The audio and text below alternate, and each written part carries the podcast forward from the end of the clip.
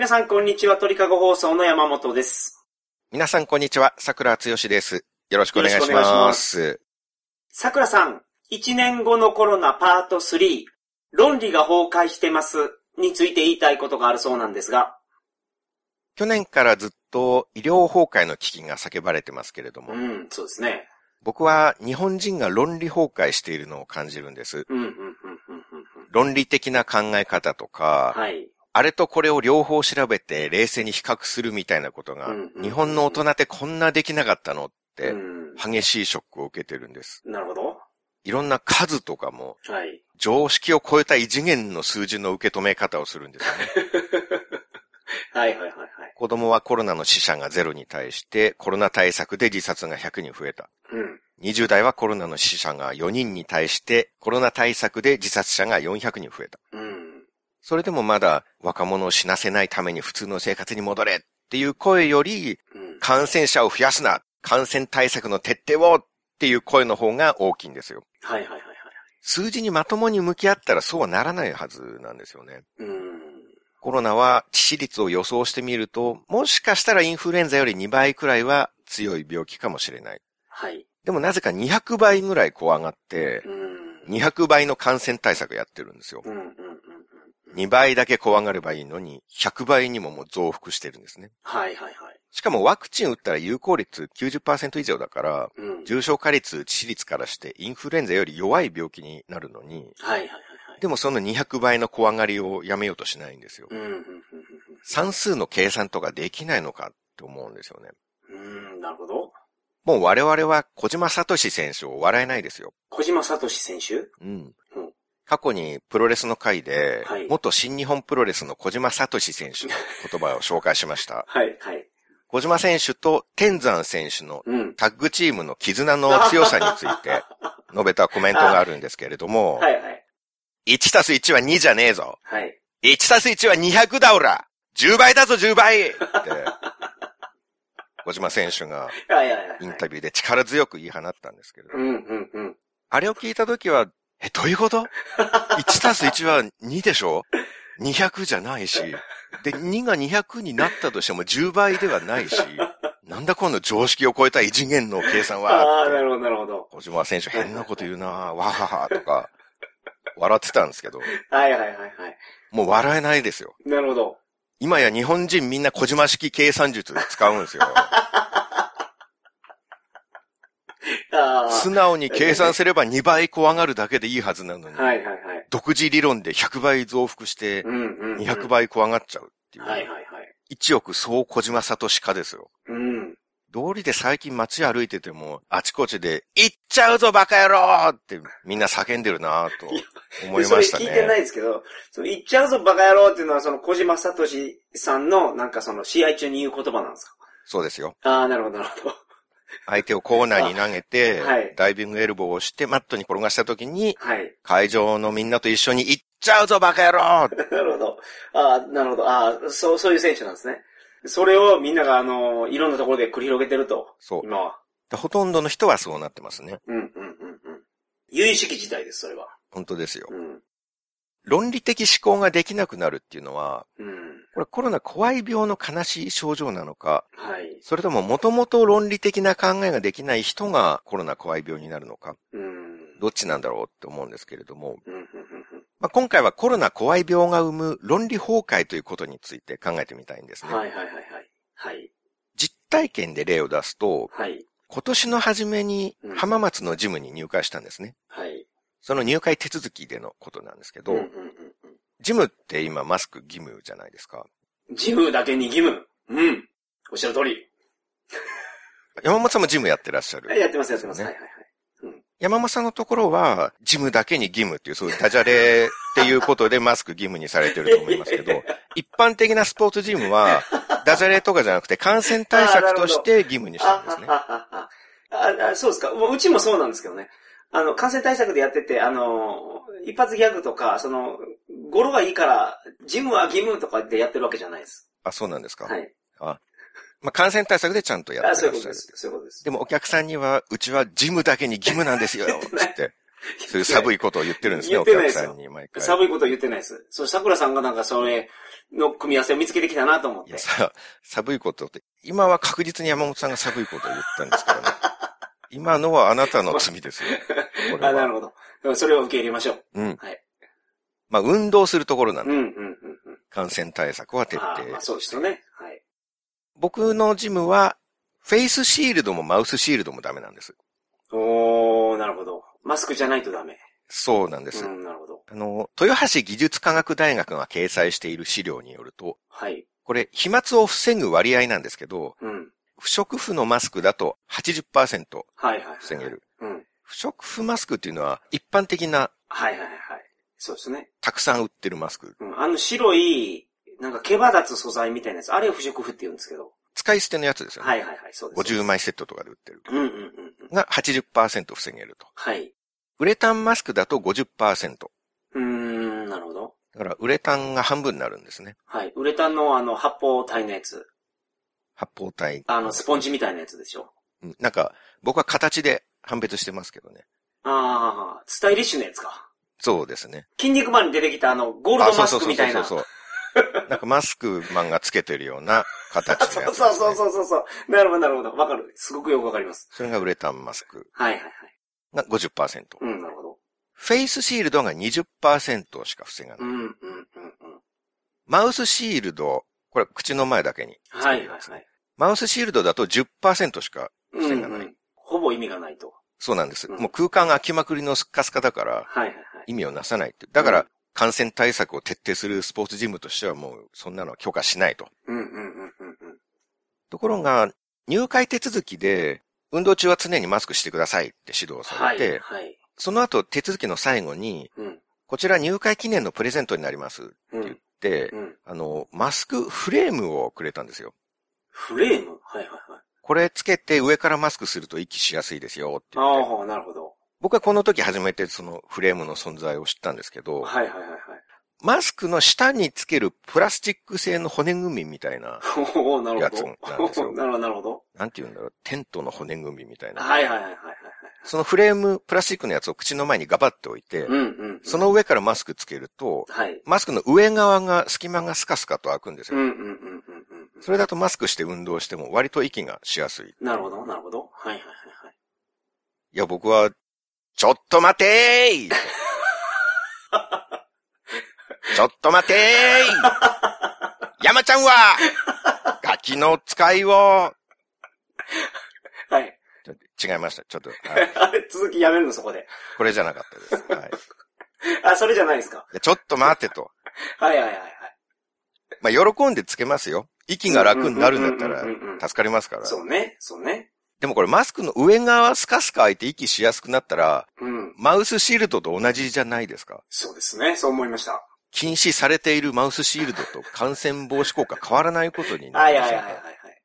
まあ、フレームつけても、マウスシールドよりは息苦しいんですよ。うん。だまあ、いくらかは効果あるんだろうけど、はい。あちこちに当ジムは感染対策を徹底していますって、うん。張り紙が貼ってある割には、うん。せっかくつけてる不織布マスクを隙間スカーンと開けて、はい。マウスシールドに近づけちゃうのは別にいいんだと。うん。ああ、なるほど。構造をね、マウスシールドの構造に近づけて。うん。うん。矛盾があるなと思って。はいはいはいはい。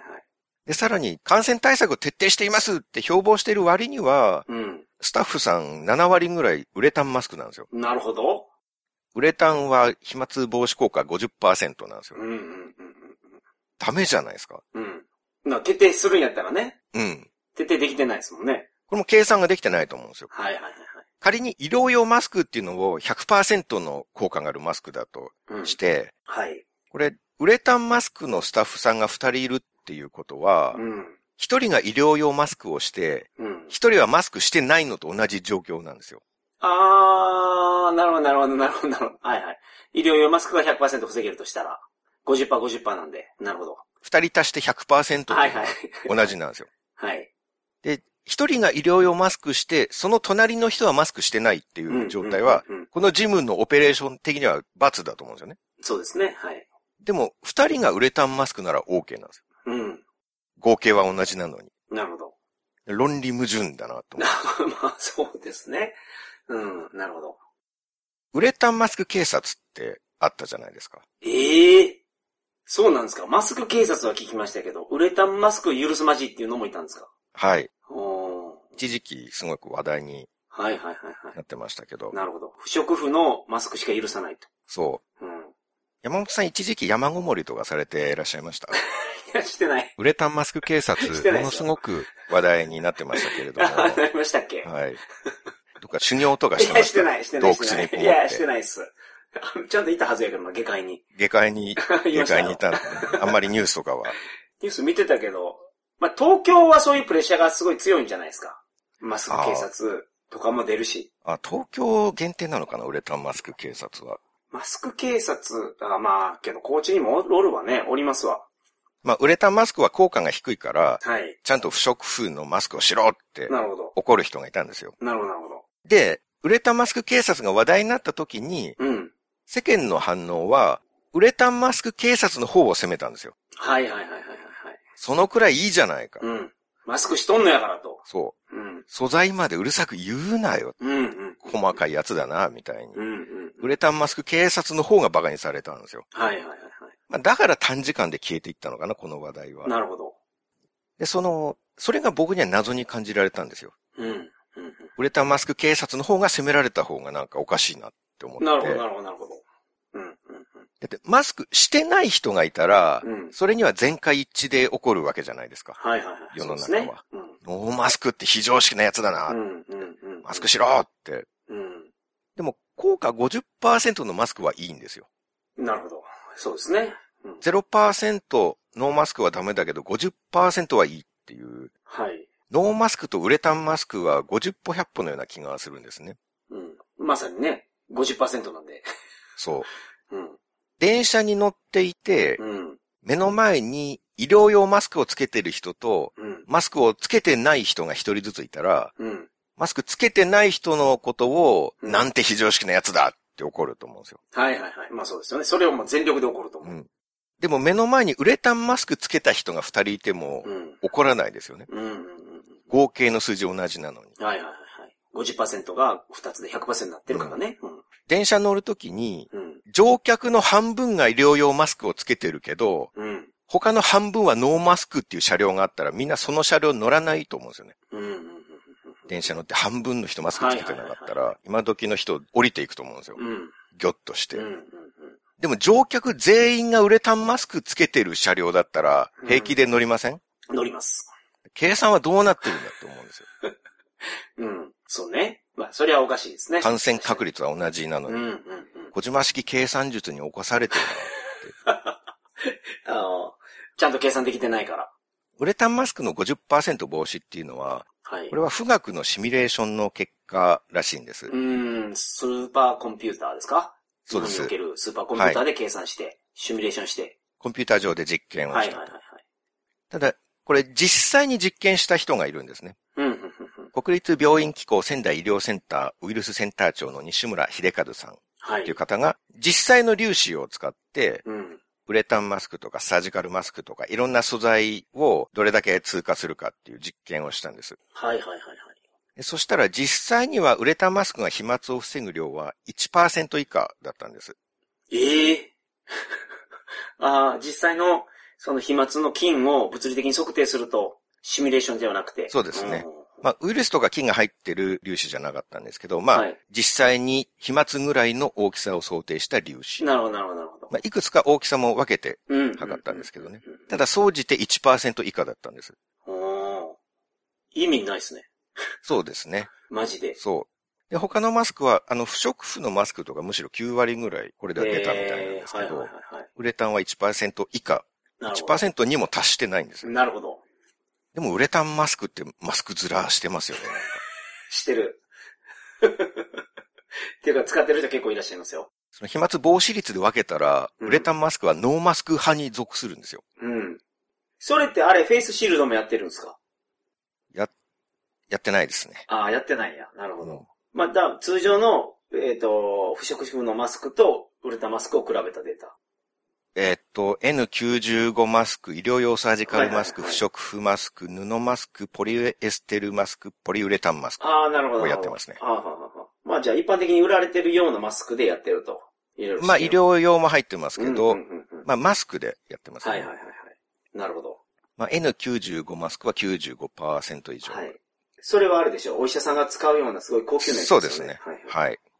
布マスクは20%ぐらいになってますね。うーん、なるほど。布の方がまだいいんですね、じゃあ。全然いいですね。ウレタンよりはまだずっといいですね。うんうんつっても布不織布の4分の1とかですよ。はいはいはいはい。なるほど。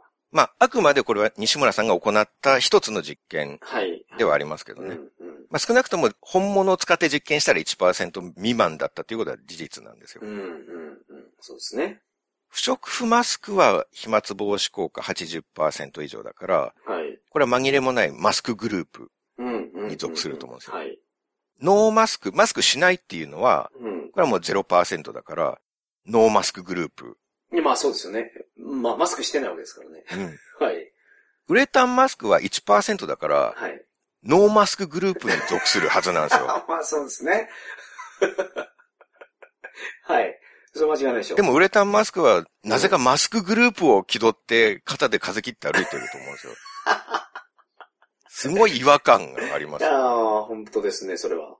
Z 戦士に混ざって調子に乗ってるミスターサタンみたいなものだと思います。いや、ミスターサタンやとしたら最後に活躍するから。最後の最後に。あれは戦闘力には含まれないと思いますよ。戦闘力に含まれみんなないですけど。助けてくれって言って、お前ら力貸せ。みんなの元気を分けてくれっていうのを、彼が言ったことで、あの、最後に魔人ブーでしたっけ？倒したじゃないですか。最後の一声はね、そうそうそうそう、大活躍やだから。じゃあまだミスターサタンの方がマシっていう。いや、まあまあそうでしょうね。ミスターウレタンは、あ、それ？で最後の一つの活躍も何も、ミスターサタン並みの活躍もしてないですよ。なるほど。はいはいはいはい。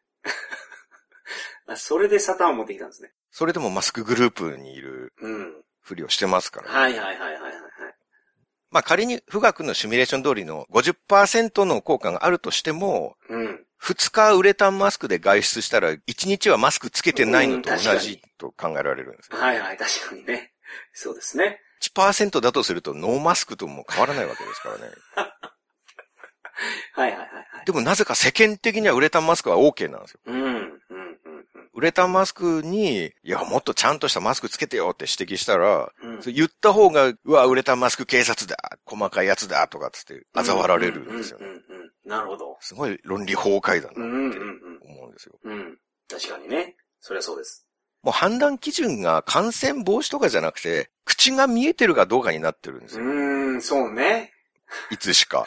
本当ですね。ノーマスクは絶対ダメ。うん。でもウレタンマスクとか、はいあとフレームつけてスカスカになったマスクは、うん。感染防止効果はほとんどなくても OK なんですよ。うん、うん、うん。もはや問題は口が見えてるかどうか。はい。口さえ見えなければ OK なんです。そうですね。で、それ本当になんかその、大げさに言ってるわけじゃなくて、本当にそうなってると思う。多分口周りにマスクの絵を描いてるだけで OK になるんじゃないかという。いや、それやってる人がなんかあのー海外の YouTuber とかにいて叩かれまくってましたけどね。バレたらってこと バレたら、そう、あそういうことね。書いてるってバレたら叩かれるけど。バレた瞬間ノーマスク族に分類されるわあけです そういうこと。か。なるほど。バレてなかったらあれですもんね。マスク族に分類されるかそうですね。ら。はいはい。だから、ひょうきん族時代の西川のりおのおばきゅうみたいに、口の周り、ペイントしてればもうそれで OK じゃん。はいはいはいはいなるほど。うん。今や専門家でもマスクはパンツと同じなので人前で取ってはいけませんって言ってますからねコロナ煽り派専門家の北村義弘さんが言ってましたけれども。はいはいはい。パンツと一緒。そういうことなんですよ。うん。今や下の口と上の口が同じくらいの陰部とみなされてるんですよ。そういうことなのかな。あまあ、けどパンツと一緒ってことはそういうことですよね。そう。うん。とにかく口を見せちゃダメなんですうんうよ。んうん。陰部で恥ずかしいものだから。はいはいはいはい。僕その感覚になって、うん。先日1年ぶりくらいに AKB 劇場の公演を見に行ったんですけど、はいはいはいは大興奮でしたね。い。よかったじゃないですか。女子の口久しぶりに見た。普段パンツで隠されているあトップアイドルの陰の部が。好き。なアイドルのお口を生でこんな近くで見れるなんて、って、ああ、なるほど、なるほど。はいはいはい。うん。何を言ってるんだ。はい、すいません。では、うん。ここから、その他のありがちなコロナ怖い病謎理論っていうのを見ていきたいと思います。はいはいはいはい。コロナ怖い病にかかると IQ がどっかに飛んでいって、うん。こんな非論理的なことを言い出すよっていう、うんうんうん。コロナ怖いあるあるです。なるほど。コロナ怖い病は論理的思考力が著しく低下するうん。コロナよりずっと恐ろしい病気なんです、ね。確かに、確かに。コロナ怖がりすぎだとか、はい。自粛とかもうやめろみたいなこと言うとよく言われるのが、はい。じゃあお前がコロナにかかっても絶対病院行くなよ。うん。治療を拒否しろよ。うんうんうんうんありがちですよね。うん。はいはいはい。僕も言われたことありますし。あ、ツイッターとかで。うん。ああ、なるほど。最近では宴会してたっていうのがバレた人とか結構言われてますね。んふんで僕は自粛全然してないし。はい。普通に旅行も飲み会も行ってますけど、うん。もし自分がコロナにかかって、うん。症状が重く出たら、うん。何の迷いもなく病院に行きます。うん。病気になって病院に行くのは当たり前じゃないですか。はいはいはいはい。先方の言い分としては、うん。対策を怠って出歩いてる奴が感染するのは自業自得だと。うん。そんな奴に治療を受ける権利はない。はいはいはいはい。ことだと思うんですよね。まあそういうことですよね。じゃあ僕もちょっと反論させてもらいますけれども、はいはいはいはい。これに対してね。それを言うんなら、じゃああなたは、うん。出歩いて交通事故にあっても病院行かないんですね。これだけ交通事故が蔓延している。毎年50万件もの事故が発生している日本社会において。道路などという危険極まりない、交通戦争の戦場である道路を、ボディーガードも雇わず。なんならスマホチェックでもしながらう、ん。一人で歩いたり横断したりして、うん。それで事故に遭うのは自業自得なので、はい。車に跳ねられて救急車来ても、いや、道路を歩いた僕が悪いんです。はい。僕に治療を受ける資格なんてありませんと。搬送を拒否するんですね。ああ、なるほど。そう言いたいと。あなたは食べ過ぎ飲み過ぎで生活習慣病になっても治療を拒否するんですね。確かにね。親御さんや兄弟姉妹が酒飲んで肝臓を悪くしても、うん。働きすぎで過労で倒れても、うん。自業自得なんだから病院行くなって言うんですね。走って転んで骨折っても、高いところから落ちて骨折っても、病院行かないんですね。転ぶ恐れがあるのに走って転ぶのは自業自得ですよ。なるほど。落ちる危険。険があるのに高いところ登って落ちるのは自業自得ですよ。確かに確かに。うん。だから、その人がう、ん。自分の行動が原因で怪我や病気をした時に絶対病院行かないって言うんならわかりますよ。うんうんうんうん料理中に包丁で指ズバって切っても、うん。うん。いや、これは俺が猫の手をうまくできてなかったから悪いんだ。うん。考え事もして注意力散漫だった。うん。これは自業自得だ。うんうんうん。中指なくなっちゃったけど、病院行く資格なんかないわって言って、はいはいはいはい。切れた指を生ゴミ処理機に投入するぐらいの、根性あるわ、それ。そのぐらいの数字が通った人間なら、お前コロナかかっても病院行くなよって言っていいと思う。はいはいはいはい。なるほど。そうでなければ、うんあなたすごく非論理的だよね。うんうんうん。IQ ないないだよねっていうことはいはいはいなんですよね。うんうんうん。まあそう聞くと本当にそうですね。まあけどそんなこと聞かなくても、それとこれと話別やろうとは思いますけどね。嫌がらせしたいだけですよね、だから。まあそうですね。言うなれば。自分の考えに賛同してない人に対して嫌がらせをしたいと。嫌なこと言いたい。うん。まさにそれだけ。まあそれで言うと、類例としては、お前がかかればいいのにとか、ああ、なるほどこいつがかかればいいのにもあるんですけど、うんうんうんまあそれこそ嫌がらせのみ、そうですねバーカバーカとか、死ね死ねとかと同じです。はいはいはい。知性のかけらもないただの暴言になりますけれども。次、これも言われがちなんですけど、うん。なんでしょお前の家族がかかっても同じこと言えるのかっていうう。うん。あるいは同類として、苦しんでる人の前でもそれを言えるのかっていうのがあるんですよ。うん。うん。なるほど。まあ、例えば、コロナなんてインフルエンザと大して変わらないじゃんとか、うん。追い先短い老人を延命させるために子供を犠牲にするなうんみたいなことうを、んまあ、誰かが言ったときに、はい。苦しんでる患者の前で言えるのかっていううん。反論があるんですよね。うん。うん。まあ、それに対して答えると、うん。まあ、例えば僕の親とか、うん。あるいは僕の知り合いの高齢の方が感染して重症になって、うん。で、まあ本人やそのご家族が辛い思いをしてると。うん。うん。で、その時に、僕がその人たちに向かって、うん。老人を延命させるために子供を犠牲にするなうん。う、ん。とは言えないですね。それ言えないでしょうん。言えるのか？って言われたら、言えないです。っていう答えになります。あなるほど、なるほど。質問に対する、まあ、あの、答えをシンプルに答えると、る 言えないと、うん。はい。でも言えないのは別に意見が変わるからじゃないんですよ。うん。傷つく人がいるから。う。そう。気を使ってるから そうね。はい、はい。自分が強く思っていることだとしても、誰の前でも言っていいわけじゃないんですよね。確かにね。うん。反論するとすれば、うんじゃああなたは、うん。近所の食堂に行って出てきた料理がまずかったら、うん。お店のおばちゃんに、うん。これすっごいまずいですね。今まで行った食堂でここが一番まずいです。これにお金払うくらいなら金ドブに捨てた方がマシですねって。はいはい。あなたは料理運んできてくれたおばちゃんと作ってくれたおじちゃんに言うんですか？自分が強く思った意見なら誰の前でも言うんですね。会社に気持ち悪い同僚がいたら、はい。君すごい気持ち悪いね。なんか匂うし、はいちょっと近くにいるだけで吐きそうになるわ。うんうん。俺君みたいな人生理的にダメだから近づかないでくれるって。うん。本人に直接言うんですね。っていう感じです、はいはいはい。なるほど。なるほどなるほど。まともな人だったら、うん。食堂とか職場を離れてから、うん。あさっきの食堂すげえまずかったとうか、ん。同僚が風呂入ってないみたいですごい汚いんだよねとか、うん。うん。うん。現場を離れてから言うことはあるだろうけうん。ど、うん。本人の前で言わないでしょ。うん。そうですね。それがマナーですよね。まさに。まともな人ならね。うん。僕もコロナ重症で苦しんでる人の前で、うん。コロナ怖がりすぎだろうとは言わないですよ。でも他の人には言うし、ツイッターやポッドキャストでも言います。うん。それだけの話です。はいはい。桜さんの意見としてね。うん。うん。なるほど。まだまだあります。はいはい。お願いします。コロナ怖い謎理論。うん。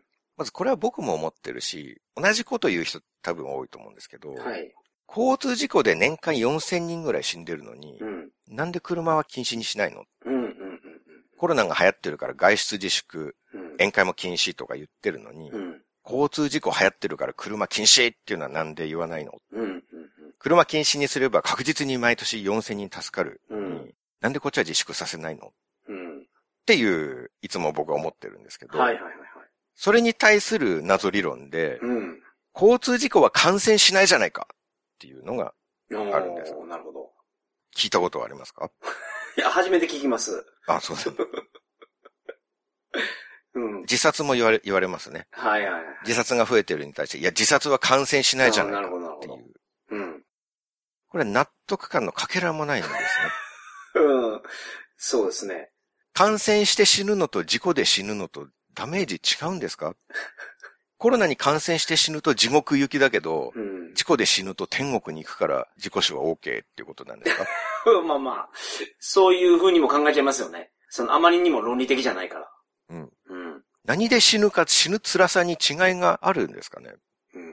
うん。ないと思う。ないですよね。うん。まあそれか、うん。感染だと他人に移す、あるいは移されるっていう、他者を巻き込む感じが怖いっていう意味かもしれないんですけど、はい。それって交通事故こそまさにそれじゃないですか。うん。交通事故こそ人を巻き込むものです。はいはいはいはい。まだコロナは感染しなきゃ死なないですからね。うん。うん。健康でピンピンしてる状態から、はい運が悪いとウイルスに感染して、うん。発症して重症化して死ぬと。交通事故は運が悪いと健康でピンピンしてる状態で即死するんですよ。ん。そうですね。感染すらしてないのに死うん。ぬ。うん。どうですか？コロナにかかるのと交通事故に遭うのどっちが嫌ですか？いや、それは交通事故に遭うのが嫌ですね。それは。どっちか遭わなきゃいけないって言ったら、多分日本人全員、はい交通事故に遭うよりはコロナにかかった方がいいって言うと思うんですよ。うん。うん。加害者になる場合も、見知らぬ人にコロナを移すのと、見知らぬ人を車で跳ねるのとどっちがいいかっていう。まあ、どっちも嫌ですけど、車で人跳ねるのは嫌ですね、本当に。これ、倫理的にどうとかじゃなくて。まあコロナを誰かに移して相手が死んでうんも別に何の罪にも問われないですからね。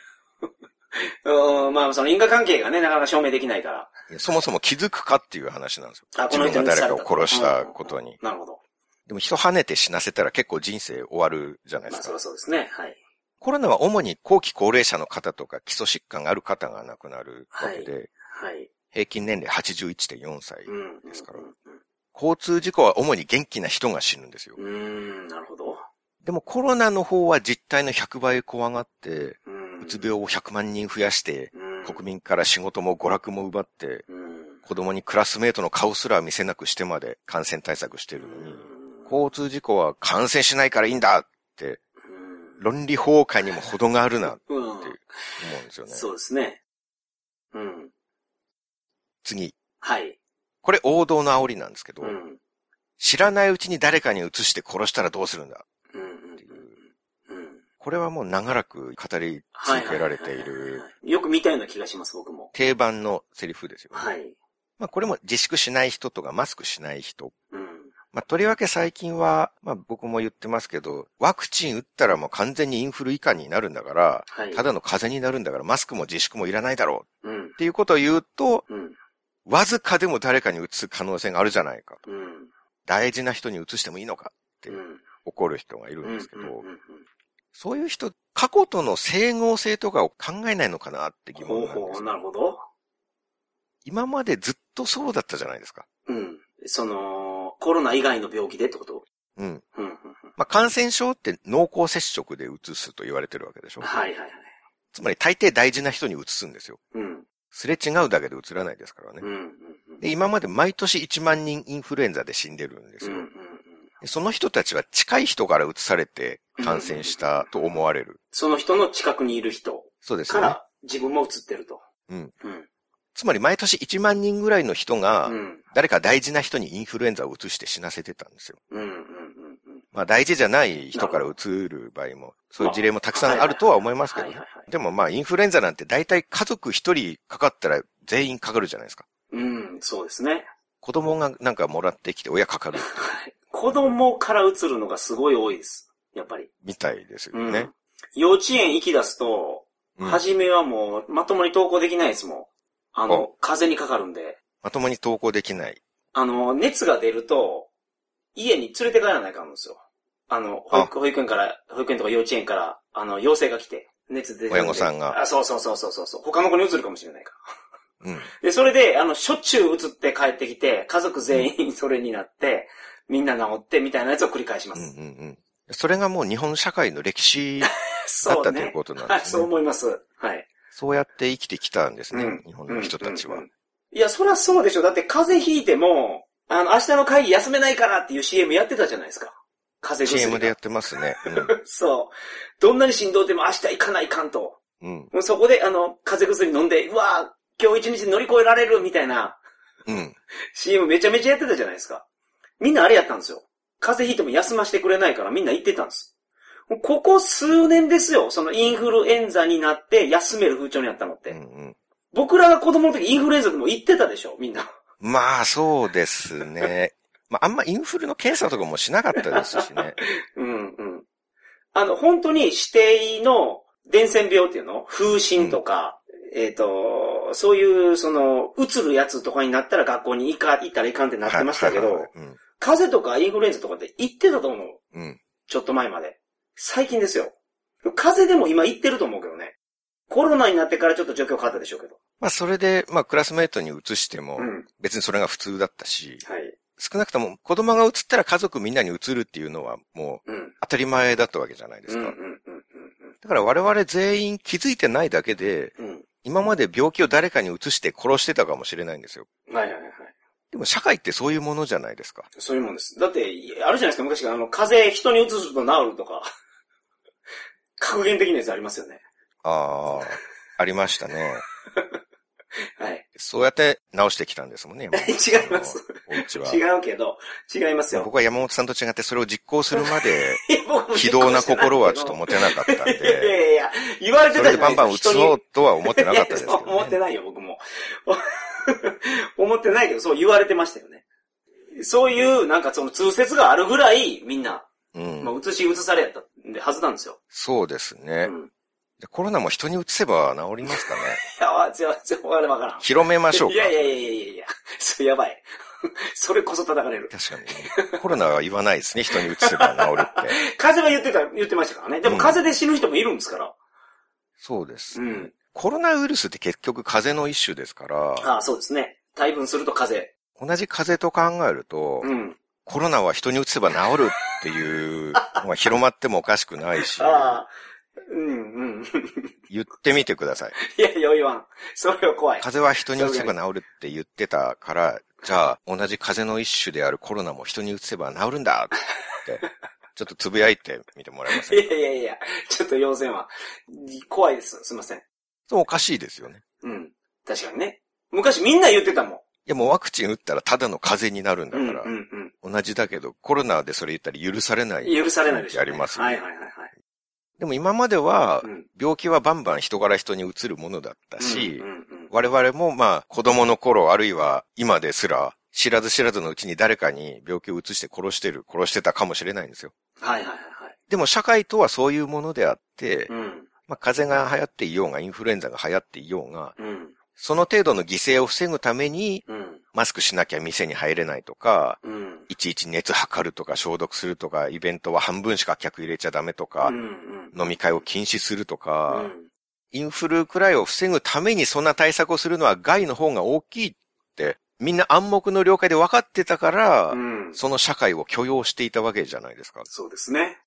で今までコロナ怖いの人も何十年もそれでいいと思ってたんですよ。うん。うん。移したらどうするんだうん。うんわずかでも移す可能性がとか言ってる人。はいはいはいはい。そのあなたも今までの人生で、うん。風邪やら結核やらノロウイルスやらをうん。知らないうちに媒介して人を殺してたかもしれないんですよ。うんうんでもその可能性は不問にしてたでしょ。なんでここに来て突然今までの態度をひっくり返して、うん。国民は全員人間らしい生活を犠牲にしてまで、うん。一人にも風邪を移しちゃいけないっていううん。ポリシーにで、そうですね。なんで突然変わったんですか？うん。その、そう言うとやっぱコロナは新しい病気やからっていう人いると思いますけど、ただその桜さんが今までデータ出したように、エボラ出血熱とは違うんやから、うん風邪ぐらいの危険度やのに、コロナに対してはそれぐらいの恐れを持ってしまってるのが問題ですよね。そこなんですよね。うんそこが数の受け止め方とかが常識を超えた受け止め方をするから、うん、うん、うん。小島式計算術使っちゃうから、100倍、100倍に受け止めちゃうんですよ。うん、うん、うん、まあ、あとは比較ができないっていう面で、うん。うん。自粛によってどんだけの被害が出てるかはい。っていうのとの比較がもう全くできないんですよ。うん。比較ができないというよりは、その副作用の方も全く無視するという、うん。そういう特徴があります。うん。まあその副作用が自分にはあんまり影響がない方でしょうか？らね、こうやって言ってる人。あ、それは間違いないですね。はい。自分が飲食店やってて、大きな借金こさえてですよね。うん。潰れてしまった状況で、自粛賛成って言ってる人、ちょっと頭おかしいっていうか、まあいないと思う。いないと思います。自分はどっかの会社に雇われてて、自分は仕事もなくならないし、まあ安全な立場にいる人ですよね、たまに。それが言えるのは。はい。まず自分は安全なところにいてからだと思でむしろ煽ってる人を見ると、うんもう今だからこそ活躍の場ができる人が煽るんですよ。う。ほうほうほう。なるほど。まあ、感染症専門員なんかまさに。その代表ですよね。はいはいはい。もう今が自分の人生のうん最大の、こ見せ場。うそう、はい見せ場だっていんんううん人がものすごい煽っていくんですけど、うんうんまあその辺のどういう人がコロナ怖い病になっていくのかっていう分析をパート5でやろうかなって。ああ、すごいな、それは。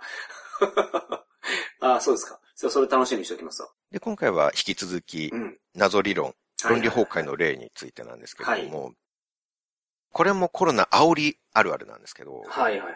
これは結構コロナ煽りの元凶とも言える、おー、なるほど。今の日本大破壊祭りはこの煽りが作った部分があると思うんですけど、ほんほんほコロナに感染してひどい症状が出た人が、いうん。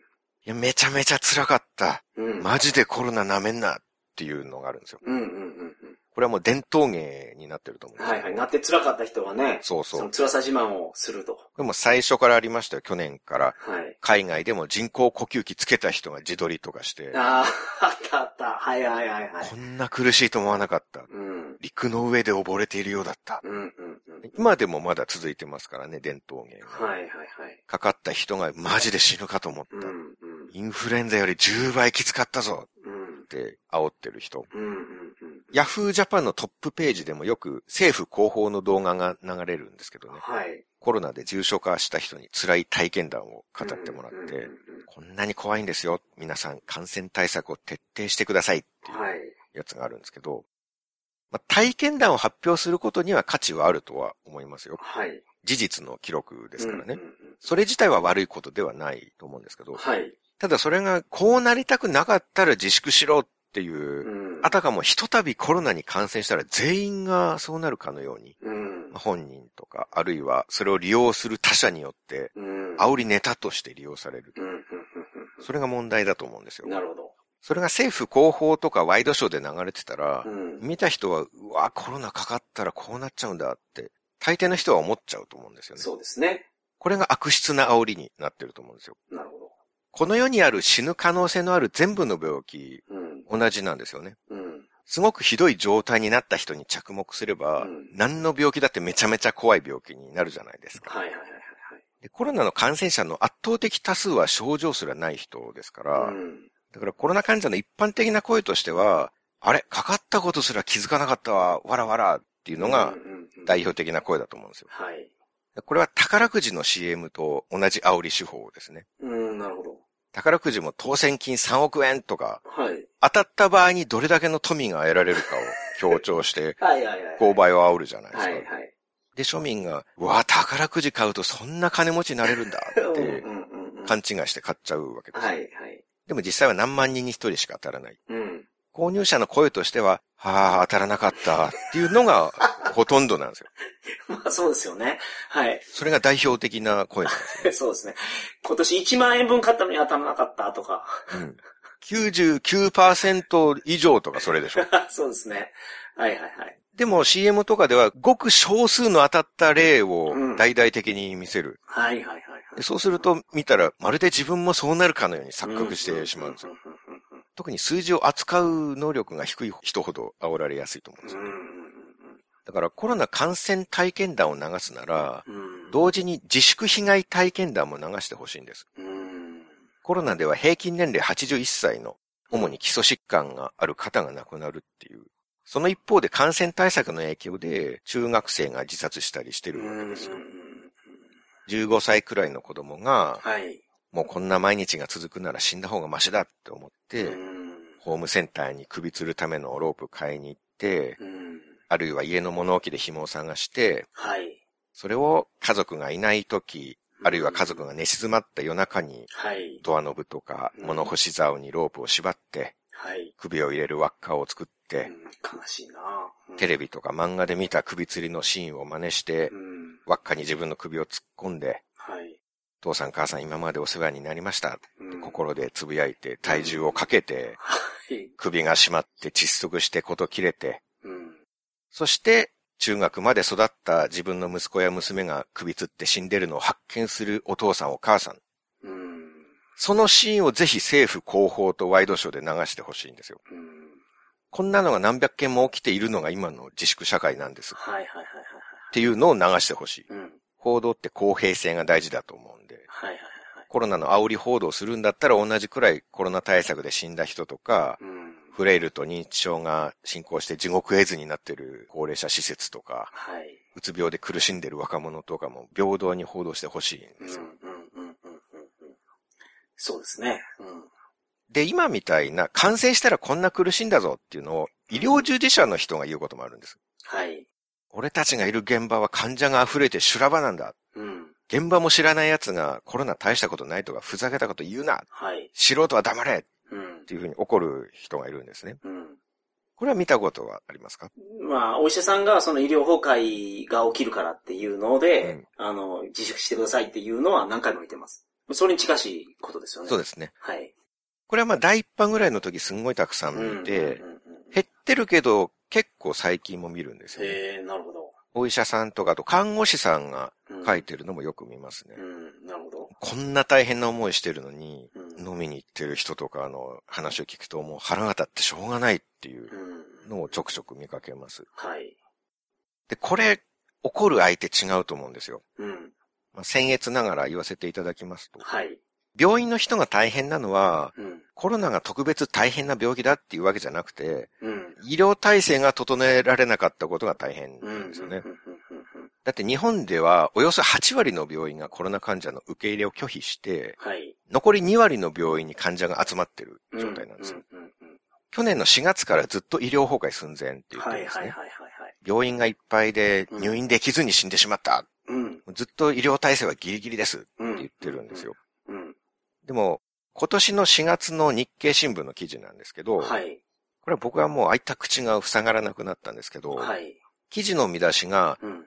首都圏の病床使用前年下回るうーん。な タイトル。で、はいはいはいはい。2020年のうん。首都圏の病床使用率のデータについて本文をちょっと読むと、はい。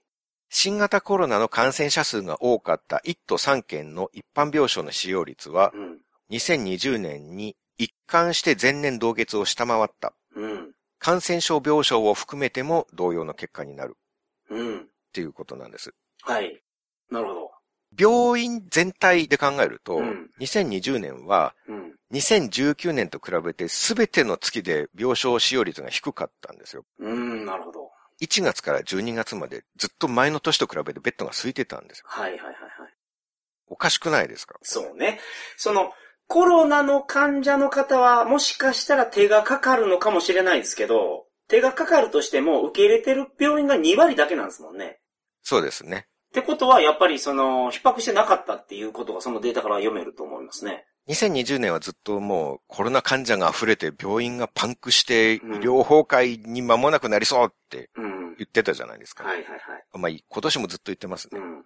だから失業者増も自殺者増もやむなしでそうそうそうそう。緊急だからって国民は自粛に協力させられてたんですよ。うん特に一般の頃は外国と比べて少なかったけど、感染者とかが。うんでも、その、医療が逼迫してるからっていう一点でなんかうん、これはやばいんやって煽られてた気がします。緊急事態宣言が出る理由って医療が逼迫してるからなんですよね。なるほど、なるほど。実際には逼迫どころか、うん新型コロナとか全くなかった2019年よりベッド空いてるんですよね。うん。うん。コロナ患者が入れる病床が少なすぎるんですよ。うん。これも日経新聞の記事によると、はい。今年1月の時点で、うん。日本では全部の病床のうち、うん。コロナに使える病床の割合が0.87%だったんですよ。ほうほうほう、なるほど。0.87%。はい。100個ベッドがあっても、うん。そのうちコロナ患者は1個も使えないんです。はい。1000個あったら8個か9個は使えます。うん。外国はどうかっていうと、アメリカは11.2%なんです。へえー、なるほど。イギリスはう22.5%んなるほど。がコロナのために使えるんです。はいはいはいはい。一桁、二桁違うんや。10倍、20倍の開きがあるはいはい。はい。春頃朝生見てたら、朝まで生テレビ見てたら、はい。自民党の人か誰かが、今は3%まで増えましたとかってアピールしてたんですけど、うんまあ、だとしても外国の何分の1よっていう。ことじゃないですか。うんうん3%になってたとしても、100個ベッドがあったら3つしか使えないんですよ。で、4人コロナの患者が来たら、うん。ベッドから患者が溢れています。入院できずに患者が自宅で亡くなっています。医療崩壊です。はいはいはい。徹底的な自粛お願いします。うんってやるんですよ。アメリカとかイギリスなら4人患者が来ても余裕ですよ。うん。うんうん本当バカじゃないですか。うん。うん。うん。コロナを受け入れてる病院で治療に従事されてる方っていうのは、まあ、文句なく素晴らしい人で、はい。崇高なお仕事をされてると思うんですよね。うんうんうん。ただ、コロナが怖くないとかいうやつは現場を見てみろ。どんな悲惨な状態になってるか分かってるのかうんって、怒ってるお医者さんとか看護師さんはう、ん怒る相手を間違えてると思うんです確かに。それは本当にそう思他の病院空いてるんだから。う。うん。医療逼迫だ限界だって言ってますけど、うん。病院全体で考えたら2020年は前の年と比べて全部の月ベッドが空いてるんですよ。うん。だからコロナを軽く見るな、自粛しろって一般市民に起こるんじゃなくて、コロナ患者を受け入れない他の病院に。お前らも受け入れろよ俺たちに押し付けるなっていう怒り方をした方がいいんじゃないかと思うんですよね。うんまあ、そのまあ、お怒るじゃなくてもいいから、その、コロナを受け入れできる病院を仕組み的に増やさないかんすわね。他の国と比べて10倍、20倍遅れてるんやから。緊急事態宣言を出すんじゃなくて、そこに手をつけないと、そう。ね、病院が逼迫してるからって言うんやったら、今の0.87%ですか ?0.87% を10倍にしたら、まあ3%になったとして、うん。まあ10倍に増やしたら30にはいはいはいなりまあもちろん他の病気との兼ね合いとかがあるからう、ん。増やせる限界というのはもちろんあるんでしょうけど、うんただ他の国で余裕で10%以上やってるのに、うん。なんで日本だけダメなのっていうのはありますよね。うん、確かに。まあ受け入れない病院が悪いかっていうと、うん。そちらには正当な理由があって、うん。まあコロナ患者を受け入れたら一番のお得意様の高齢者が来なくなっちゃうわけですよ。はいはいはいはい。怖いからね。うん、確かに。高齢の方ほど怖がってるわけですから、うんうんうんコロナ患者いる病院なんて怖くて行けるかって言って、うんでお客さんが離れていくわけじゃないですか。うんうんうんでコロナ用の病床を作ったらその分他の人が入れなくなるわけだし、はいはいはいはい。で隔離するからいろいろなんか設備とかはいはいはい。必要になったり、うん。その周りも使えないベッドが増えたり、うん。で赤字になって病院潰れたらもう元も子もないから、そうですよね。まあそれは拒否するよっていう。うん。まあそういう事情があるにせよ、その現場が逼迫してるっていうのを起こるのは筋違いですね。うん本当に。だそしたら他の病院が悪いんじゃなくて、うんやっぱり国が何とかすることだと思う。そうそうそうそう。対策を。国か地方自治体っていうことになると思うんですけど、うんうんうん分かったと。じゃあコロナ患者受け入れても絶対赤字にならないようにするから、うん。むしろ普段より儲かっちゃうくらい補助金もバンバン出してあげるから、はいはいはい。安心してうんコロナ受け入れなさいと。うん。例えばね。ううんん。その代わり、それでもまだ拒否するっていうんなら、分かってるよねっていう感じで、うん。それはもう行政の方がうん、ある程度強制性を持ってる医療体制を何とかしなきゃいけないと思うんですよ。医療体制っていうところはね、我々がどうしようもないところやから。うん。しかも逼迫してるのがそこなんですからね。その、緊急事態宣言を出す理由がそこなんですから。そうですね。で、そこがすごい間口が狭いのに、そこ増やすべきや。確かに。そこをダイレクトに何とかすればいいのに、うんうんうん遠回りに飲食店とかいじめてるんですよ。うん。うんうん感染経路で言うと7%、8%ぐらいしかないうん。うん。飲食店を営業させないようにしてる。はいはいはいはい。すんごい遠回りにやってるんですよ。うん。いや、病院が大変って言って緊急事態宣言って言うんだから、うん病院を何とかすればいいんじゃない確かっていう、ダイレクトに。確かに確かに。ものすごい遠回りでやってるんですよ。うん。宴会を減らそうってうんいう。ベッドが足りないって言ってるのに、じゃあ宴会を減らすとこからやるよっていう。はいはいはいはい。たどり着けるのかなっていう、それでうん。そのルートで。うん。実際たどり着いてないんですよね、一年経って。そうそう。うん。だから、他の医療従事者の方怒るなら、日本政府何やってんだ？うん。早く医療体制なんとかしろよ。うん一年以上何やってたんだって。怒るべきだと思うんですよ。はい。一年以上あったんですよ、だって。うん。らそれは一般の人にもっと感染対策しろとか怒るのはちょっと筋違いかなっうんて確かにね。思うんですよね。うん。ちなみにはい。何度か話した日本で一番多くコロナ患者を見た町医者のうん。長尾院長とか、はい。ダイヤモンドプリンセスの頃からコロナ患者を受け入れているうん自警医大の外科統括責任者ではいコロナ対応の陣頭指揮を取っている大木隆夫先生っていう方がはいいるんですけど、はい。その方たちはコロナはちょっとひどい風邪程度の病気だから、うん。2類扱いはやめてさっさと5類にして、うん。どこの病院でも見れるようにするべき。はいはい。去年から言ってるんですよ。なるほど。インフルエンザと同じ扱いにすればいいと。うんうんうん。そうすれば医療逼迫なんてしないんだから、うんうん。それが本当の専門家の意見なんですよね。はいはいはいはい。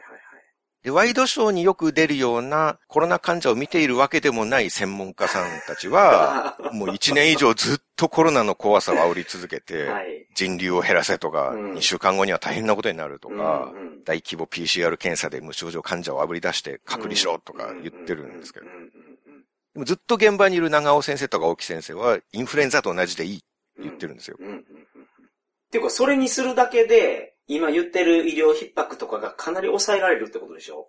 筋で言えばそういうことになりますよね。ただ、問題はう、ん。5類にしてこれからインフルエンザと同じにしますって言ったところで、うん。人々の気持ちがもう、ものすごい怖いっていう洗脳状態になってしまってるからはいはいはいは、い。今それをやって、そこでピシッと変わるかって言ったらすごく難しいと思います。なるほど。今まで見てなかったけど、じゃあこの病院でもどんどんコロナ患者来ていいですよってうん病院が言ったとして、うん。5類になったからですよとか言っても、うんおじさんおばあさんは、うんえ、コロナの人行くなら行かないっつって、うん。それ言い続けると思うんですよね。はい。で若干手遅れ感があるんですよ、もう。なるほど。怖い洗脳がもう行き渡ってしまったから、うん。最初からそうだったら問題なかったと思うんですよ。はい。怖いっていうのが行き渡る前に。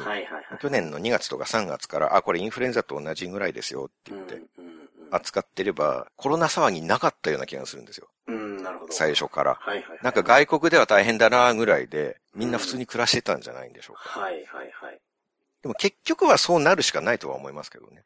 どっかのタイミングでもう消えないから、うんこのウイルスが。そうですよね。うん。インフルエンザと同じにするって切り替えても、怖がってみんな病院行かなくなるだろうけど、でもそれをやって、で、だんだん洗脳を解いていくっていうか、うん、なるほど。だんだん怖さが引いていくのを待つしかないはいはいはいはいはいはい。今月の頭、夜中にウィンブルドンの中継やってたじゃないですか。あの、テニスの大会やってましたね。ははいい。